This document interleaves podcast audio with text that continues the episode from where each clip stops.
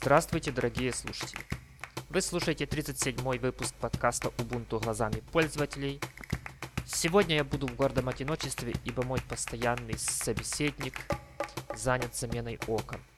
Не тех окон, что вы подумали, а обыкновенных, тех, которые являются обязательной деталью почти любого помещения.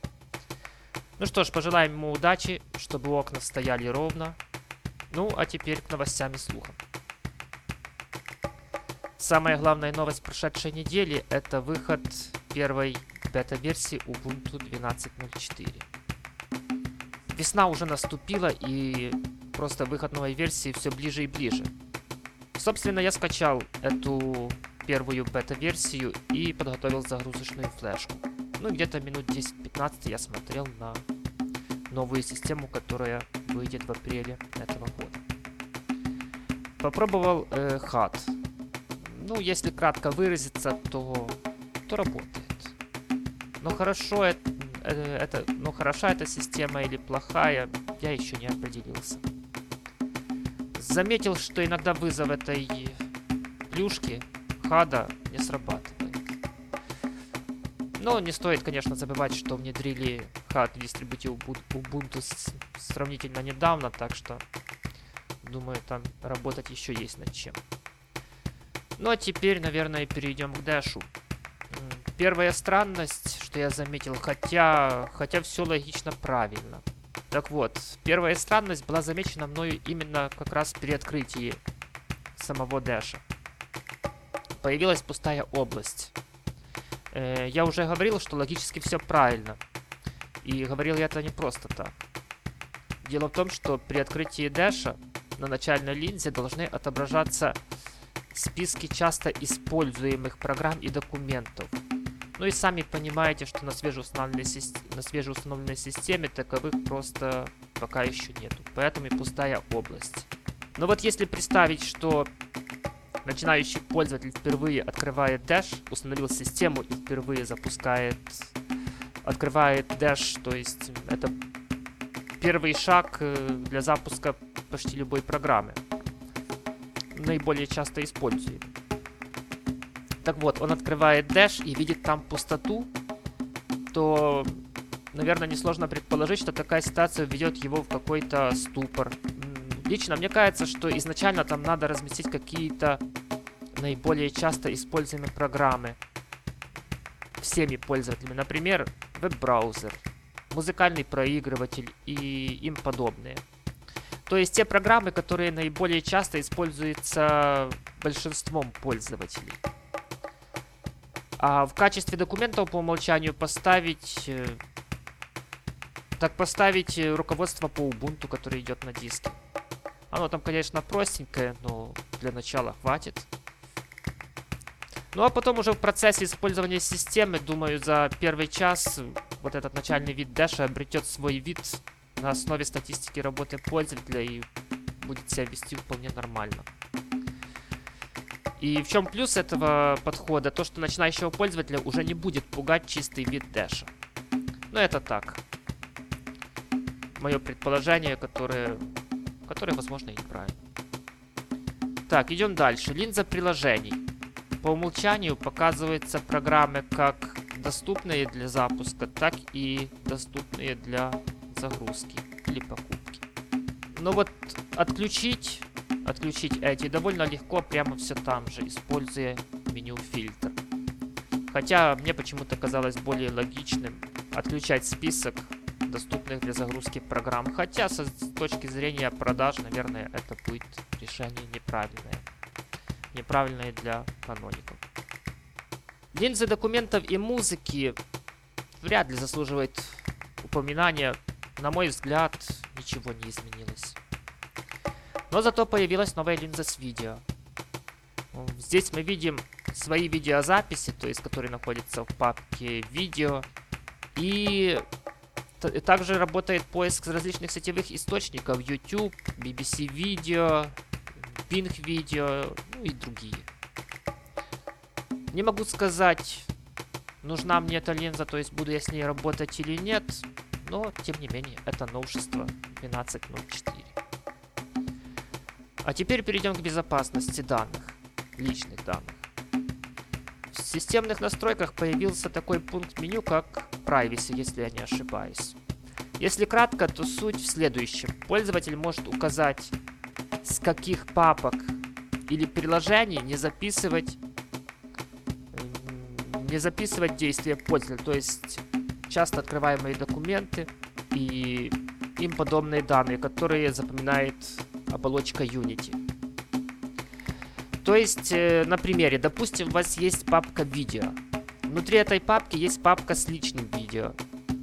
Если вы добавите вот эту папку, где находится личное видео в privacy, в качестве каталога, который не отслеживать, то сколько бы вы ни смотрели свои личные видеозаписи, они никогда не появятся на начальной линзе Дэша. Э, то есть в разделе часто используемых документов.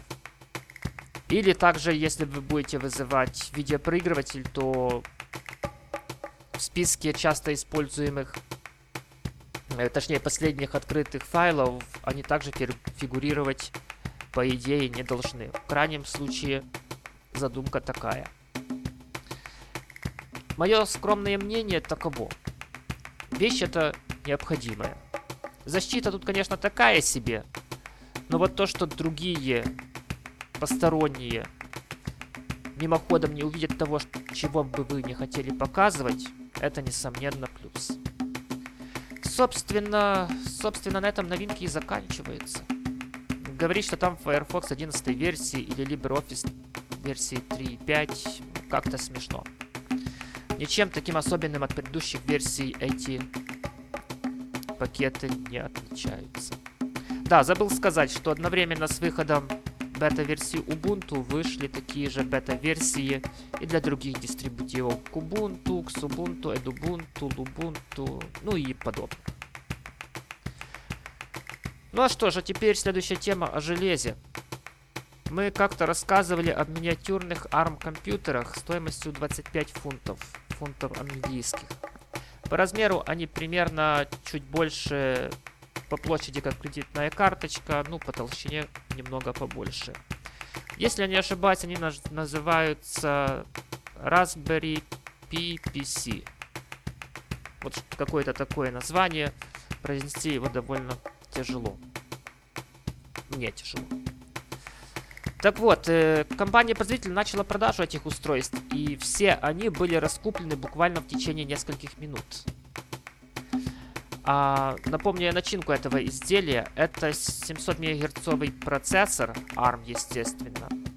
Э, GPU с возможностью декодировать видео 1080p. 256 мегабайт оперативной памяти, ну, естественно, аудиосистема, HDMI, SD и USB порты. Еще один нюанс состоит в том, что аппараты продаются без предустановленной системы. То есть тут вам для чего хотите, для того используйте. А вы спросите, для чего же можно использовать такие компьютеры? Ну, применений много. Начиная от охранной системы видеонаблюдения, поверьте, этого процессора хватит и... Ну, точно хватит. Я, в крайнем случае, делал видеонаблюдение на процессоре Intel Atom, и оно все работало и работала так, как надо, а не просто работала. Так вот, начиная от охранной системы можно использовать, это заканчивая даже сервером мультимедиа. Опять же поставить Ubuntu TV и получаете вывод HDMI на большую на большой LCD на большой LCD панели и получаете довольно неплохой кинотеатр и за каких-то 25 фунтов. Ну что ж, такой успех этого продукта показывает, что Linux во многих сферах, во многих сферах применения превосходит другие операционные системы. Ну, конечно, и обратное утверждение тоже правильно. Ну что ж, только порадоваться можно. А я уже третью тему начну. Так уже смотрю, 10 минут наговорил. И поговорим мы о телефонах. Э, все знают, что такое Firefox. И компания, которая его изготовляет, производит, которая является разработчиком Firefox, это Mozilla. Так вот, мы уже как-то говорили с Романом, что Mozilla пытается нацелиться на мобильные устройства, в частности на телефон. И, собственно, этими днями на Конгрессе мобильных технологий, который был в Барселоне, да, в Барселоне, был уже анонсирован первый такой аппарат, и не просто анонсирован, был даже показан. Он, кстати, будет совместно с э, испанским оператором, если не ошибаюсь, Телефоника называется. Но это уже частности. Приводится как его большое достоинство то, что аппарат загружается за 2 секунды. То есть вы включили, через 2 секунды у вас уже готовый телефон со своей операционной системой. Э, хотя вот лично у меня причин перезагружать телефон почти никогда не возникало, поэтому я считаю это достоинство таким себе. Довольно спорно, достоинство ли это. Лучше пускай оно загружается долго, зато работает быстро. Э, собственно, сердцем системы является ядро Linux и некоторые низкоуровневые технологии Android, что, по мнению разработчиков, должно обеспечить высокую производительность. Ну, естественно, все приложения будут использовать HTML5 и все новейшие технологии. Mozilla планирует создать магазин приложений к этому телефону. Ну, естественно, там будут как платные, так и бесплатные приложения – и также, пока что еще заметьте, в планах создание сервиса идентификации пользователей. Ну, вы же как-то должны в магазине представиться, что и вы это вы. Ну, чтобы могли совершить какую-то покупку, естественно. И получается вот такая ситуация, что все еще в, раз... в планах, даже не в разработке, нет, ну и в разработке, и в планах, и все довольно сырое. В крайнем случае на презентации телефон подвис. Честно говоря, не очень-то верится, что в течение этого года аппараты с... на платформе будто Gesco, звучит так эта платформа называется, что эти аппараты появятся в продаже. Хотя разработчики так и обещают. Взглянув на видео, которые они предлагают, я увидел копию интерфейса андроида.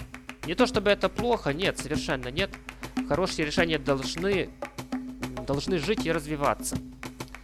А плохо то, что там, ну, пока что не было показано никаких таких изюминок, вот чего-то такого, чего нету у других. А без этого будет тяжело завоевать благосклонность покупателя. Ну, какое-то так, вот такое мое мнение.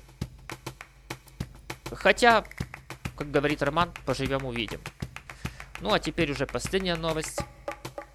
Собственно, если в 4 слова, то Ubuntu идет на телефон.